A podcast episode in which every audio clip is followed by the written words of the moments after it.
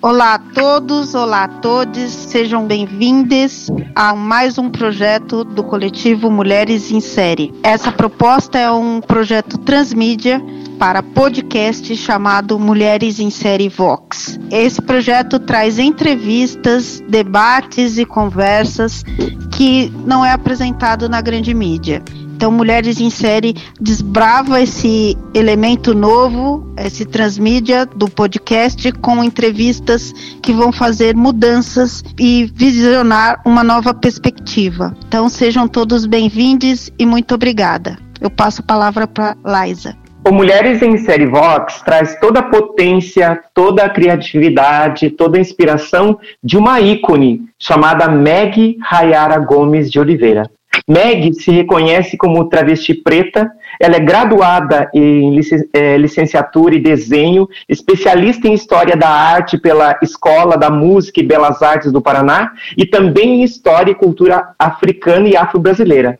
Mestre e doutora em Educação, professora adjunta e professora credenciada do Programa de Pós-Graduação em Educação na Universidade Federal do Paraná, coordenadora do Núcleo de Estudos Afros Brasileiros da Universidade Federal do Paraná, coordenadora dos consórcios UNEB da região Sul, Pesquisa, Gênero, Diversidade Sexual e Relações Técnicos Raciais de forma intersexual. Com vocês, a professora Meg Rayara. Boa tarde, Meg. Oi, Liza, tá me ouvindo? Estou ouvindo muito bem. Boa Meg. tarde a todas, todos e todas. Obrigada pelo convite. Pode, pode perguntar. Então, Meg, é, para começar, eu gostaria, nós gostaríamos de saber o que representa para uma travesti preta no Brasil hoje em dia é, ser, estar inserida numa instituição que é a educação. Então, Laisa, primeiro é demarcar politicamente esse espaço.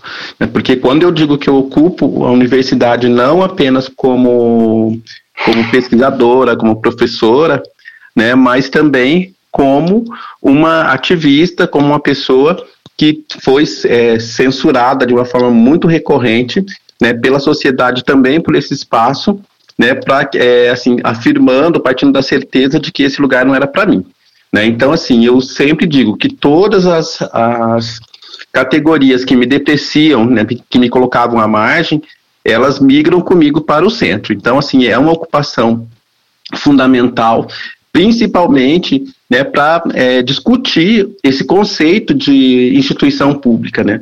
Se essa instituição continua é, impedindo que, que pessoas que não sejam brancas, pessoas que não sejam cisgêneras, heterossexuais, de classe média, enfim, pessoas que não são hegemônicas, essas pessoas continuam ficando de fora, então não dá para a gente falar que esse é um espaço público. Então, a minha ocupação ela se dá nesse sentido de, de, é, de questionar, de problematizar e também de reivindicar esse, assim, essa ocupação da universidade para as pessoas trans como um todo. Oi, Meg. É, eu sou João Tavares, eu sou integrante do coletivo também. E antes de te fazer a pergunta que eu quero fazer, é, eu gostaria de, em primeiro lugar, agradecer muito a, a essa oportunidade que nós estamos tendo de ter esse espaço aqui de debate e graças ao PROAC que a gente é, nós fomos contemplados com um edital de licenciamento, o qual está nos proporcionando este esta conversa de maneira com que possamos levar essa, esse conteúdo para outras pessoas.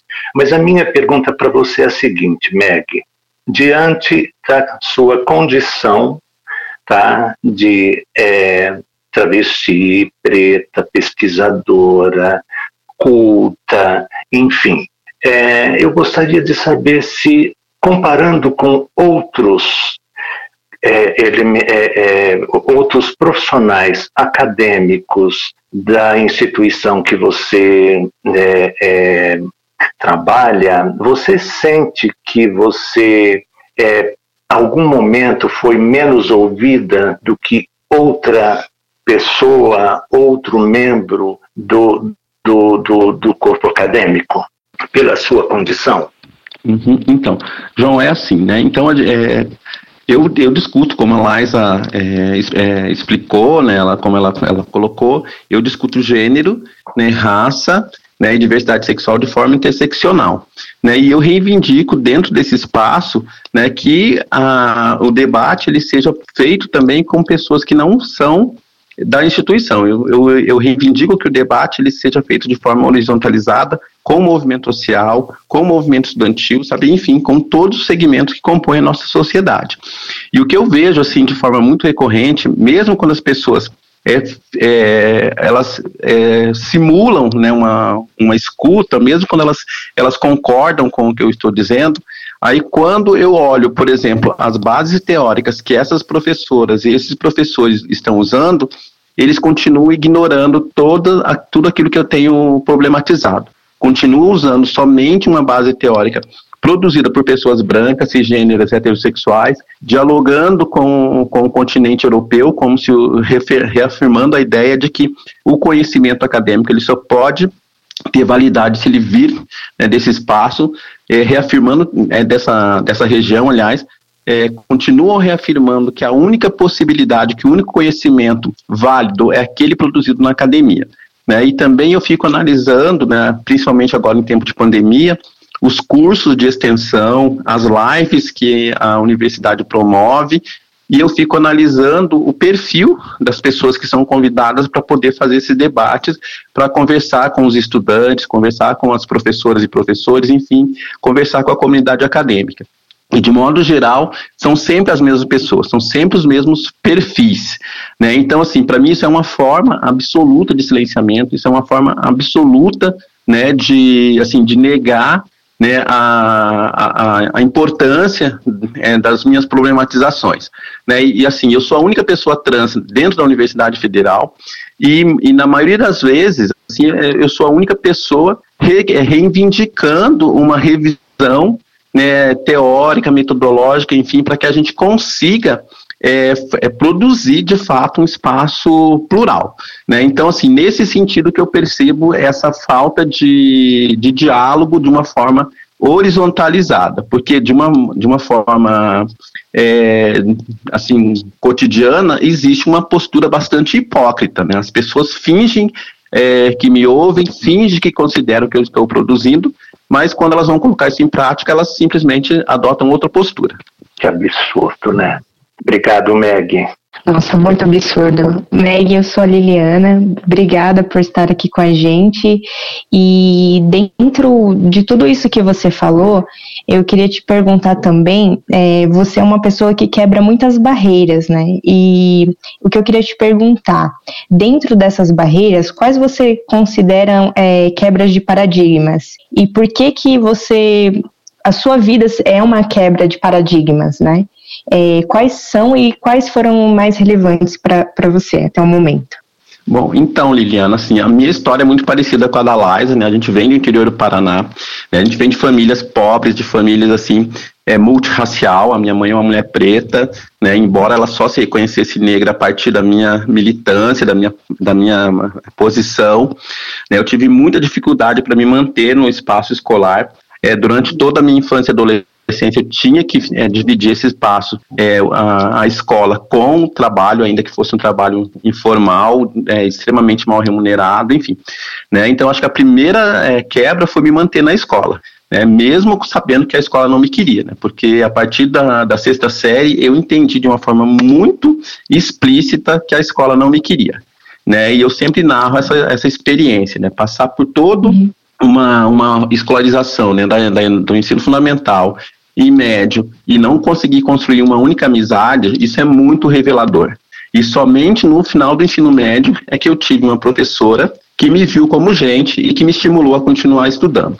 Então, assim, continuar estudando, ocupar o espaço depois na academia, na condição de graduanda, na condição de mestranda e doutoranda, isso também é uma quebra, é uma quebra, assim, sabe, é uma ruptura de uma forma muito violenta, né, e lidar, como eu já anunciei, é, com uma base teórica que não me que não me respeitava e não me respeita, não me trata como como sujeita de direito. E durante todo o meu doutorado, assim, eu tive situações de enfrentamento muito é muito, é muito é, assim, de uma forma muito recorrente, né? Porque havia é, leituras muito objetificantes, tanto a respeito da negritude quanto a respeito da questão LGBT, mais especificamente com as identidades trans e travestis. Né? E para mim, é, assim, eu aprendi é, a não ficar quieta nesses, nesses espaços. E eu sempre é, questionava e exigia um revisionismo teórico, conceitual a respeito dessas narrativas. E depois que eu terminei o meu doutorado, que eu é, comecei a fazer concurso é, para professora, foi outro momento assim de enfrentamento, porque eu sempre fui a única pessoa trans nesse espaço e participei de concursos assim que tinha uma quantidade enorme de, de candidatas e candidatos e eu sempre pontuo que eu nunca reprovei numa prova escrita, nem para tentar, tentar entrar no mestrado, doutorado e nenhum concurso público para professora eu nunca reprovei. Eu sempre é, fui muito bem avaliada. Mas quando chega nessa, nessa parte é, prática, que as pessoas veem o meu corpo, aí que começa a encrenca, né? Porque é, a interdição ela é física, a interdição ela é concreta, é a maneira com que as pessoas me olham, é a maneira com que as pessoas se dirigem a mim, é a maneira com que as pessoas me interpelam, a maneira com que as pessoas fazem as perguntas, sempre no sentido de, é, de tentar é, me desmoralizar, inclusive enquanto intelectual. Né? Então, assim, e, e, no, e quando eu tomei posse como professora adjunta aqui na UFPR, e foi exatamente no dia 17 de maio de 2019, né, no dia é, da visibilidade LGBT, que foi uma data muito emblemática, né, eu percebi assim que houve assim um desconforto muito grande, né, por parte é, de um, uma parcela da comunidade universitária. Tanto é que eu fui muito atacada pelas redes sociais, né. Então assim, e hoje uma, a grande quebra que eu percebo é a minha tese de doutorado circular e fazer parte né, de leituras obrigatórias de muitos programas de mestrado e doutorado. É ser convidada, por exemplo, para dar aula na Universidade da Flórida, é ser convidada para dar aula na Universidade no Chile, é ser convidada para dar aula numa universidade na Argentina, é saber que a minha tese chegou em Portugal, chegou na Espanha, chegou nos Estados Unidos, chegou, sabe, na Argentina, no Chile, em vários países. E isso não é pouca coisa. E essas pessoas sabem que é uma travesti preta, periférica, migrante, que eu saí do interior do Paraná para vir para a cidade grande, que construiu essa, essa pesquisa. E assim, o desafio maior, que eu acho assim, que eu sempre falo isso assim, também em tom de provocação, é que entre duas, entre, entre 22 pessoas, né, que concluíram o doutorado comigo no setor de educação da UFPR, a minha tese foi considerada a melhor e eu fui representar a Universidade Federal do Paraná no Prêmio CAPES de 2017, né? Então, isso não é pouca coisa. O que a gente precisa, é, que eu sempre falo também, capacidade, travesti e pessoas trans têm de sobra. O que nos falta é oportunidade. Exatamente, Meg.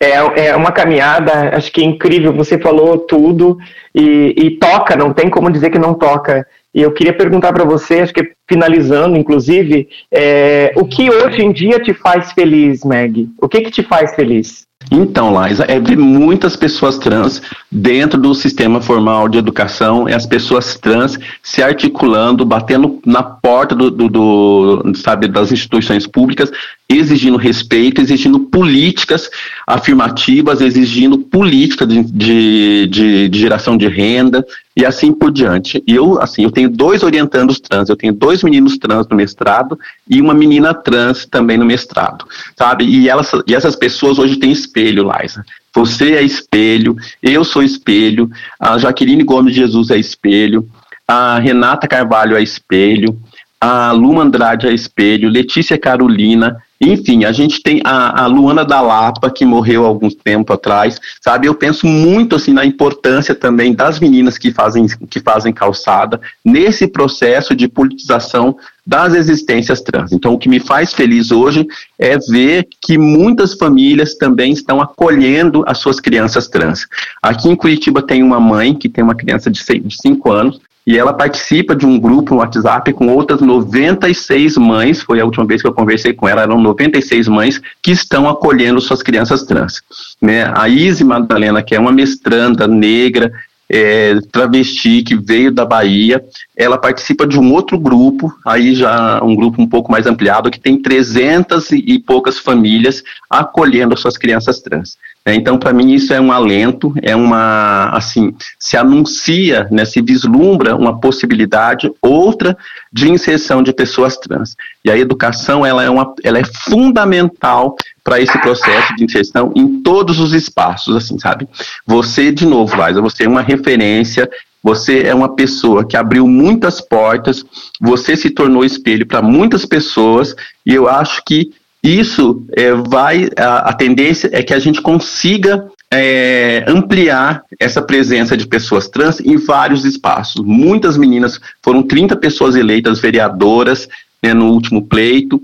Com certeza, no, no ano que vem, nós teremos muitas candidatas a deputadas estaduais, federais, Senado e assim por diante. Então, eu acho que a população trans ela está deixando muito explícito que ela quer cidadania, que ela vai brigar por esses espaços e vai brigar de uma forma muito consistente, de uma forma muito coerente. E isso me deixa extremamente feliz. Amém, minha irmã. É, agora estamos caminhando para o final. Eu sei que essa entrevista está singular e vai deixar um gostinho de quero mais, mas a gente tem exatamente essa proposta que essa ideia se reverbere, que esse encontro não seja o único, que essa fala não seja única, que a gente tenha maiores e mais encontros. Então, Meg, eu gostaria de te perguntar o distanciamento acadêmico para a comunidade ou para a periferia é de praxe, mas e o distanciamento do corpo trans acadêmico para sua comunidade? Como que você interage? Como você utiliza o que você recebe de informação, o que você recebe de, de material intelectual e transporta isso para sua comunidade, ou transporta isso para o seu é, univer, universo original? Então, assim, eu não esqueço a, a, de onde que eu vim. Isso para mim é um compromisso moral, sabe? E eu tenho pensado muito na questão da linguagem, sabe? E eu sempre pergunto e questiono, inclusive, meus alunos e minhas alunas, né? Pergunto também nos inúmeros eventos que eu participo, né? Recentemente eu participei de um evento na Universidade é, Federal do Rio de Janeiro. Estava na mesa com uma outra menina trans, né? A, a Maria, é, que é uma é doutoranda e é professora na, na Universidade é, do Sul Fluminense, e a gente discutiu muito a respeito da linguagem, porque eu não vou produzir textos, eu não vou produzir materiais que sejam inacessíveis às pessoas que estão fora do espaço acadêmico. Né? E eu tenho uma entrada muito grande no movimento social. Né? Eu tenho me aproximado muito do FONATRANS, que é o Fórum Nacional de Travestis, Transsexuais, Negros e Negras, né? e a gente tem conversado de uma forma muito horizontalizada, pensando justamente na importância que é fazer com que as pessoas que estão fora da academia entendam que existe uma possibilidade concreta e real para que elas acessem esse espaço. Né? E hoje a gente tem conseguido aprovar, inclusive, é, políticas afirmativas para pessoas trans, para que elas ingressem tanto na graduação quanto na pós-graduação nas instituições públicas.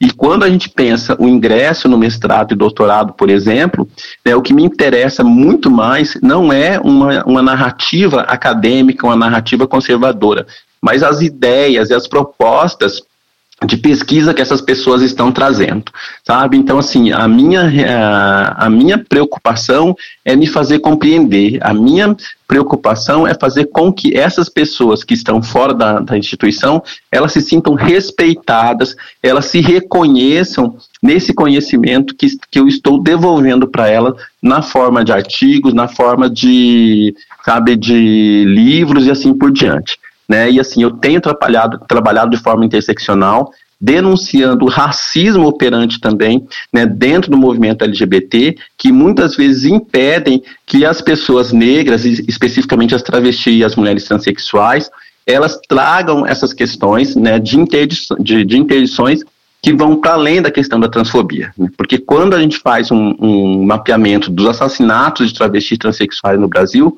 80% das vítimas são meninas negras. Né? Então, discutir interseccionalmente é fundamental né? E também estimular as pessoas a valorizarem o seu fenótipo, a valorizarem as suas características corporais de uma forma é, assim, é positivada mesmo, trabalhando nessa perspectiva, sabe? Então, assim, a minha linguagem, ela é muito acessível, ela é muito simples, eu tenho escrito de uma maneira que eu consigo realmente dialogar com as pessoas que ainda não estão aqui. Mas eu espero que elas se sintam estimuladas, que elas se sintam motivadas a ocupar esse espaço, porque disputa de narrativa e disputa de espaço é fundamental porque é, discutir travestilidade e transexualidade no espaço acadêmico sem a nossa presença é objetificação. Né? Discutir travestilidade e transexualidade por nós e não conosco, isso também é objetificação. Então é nessa perspectiva que eu venho trabalhando e acredito, assim, acredito muito, muito, muito, muito no conhecimento produzido pelo movimento social, no conhecimento produzido nas esquinas, produzido na, nas periferias, nas comunidades quilombolas, ribeirinhas, porque a gente identifica a, a população trans em todas as é, esferas da sociedade. E a gente precisa chegar até essas pessoas. Por isso que a gente tem que escrever de uma forma que a gente seja é, compreendida. Porque se for para escrever somente para doutores e doutoras, a gente pode escrever de trás para frente, a gente pode escrever na língua do P, né? A gente pode escrever de outra maneira, porque não é, e não é isso que eu quero fazer. Eu quero escrever para as pessoas, doutores e doutoras, meu bem, eles que desçam desse pedestal e venham até a gente. É mais ou menos por aí. Maravilha, Meg. Muito bom. Meg, nós adoramos a sua entrevista. Realmente queríamos mais, mas vamos deixar esse gostinho de quero mais. Quem sabe daqui a um tempo a gente possa fazer uma segunda parte. Muito obrigada mesmo pela sua participação. Eu quero te agradecer, também agradecer, como o João disse, ao PROAC por ter nos possibilitado fazer esse podcast e agradecer a todos que estão aqui. E é isso, pessoal. Acompanhem nossos podcasts no nosso canal no Spotify. Muito obrigada para todo mundo. Beijos. Beijo, obrigada, até uma Beijo. próxima. Leiam as travestis, leiam as mulheres trans, assistam as travestis, assistam as mulheres trans. Beijo. Beijo. Beijo. Beijo. Beijo. Beijo.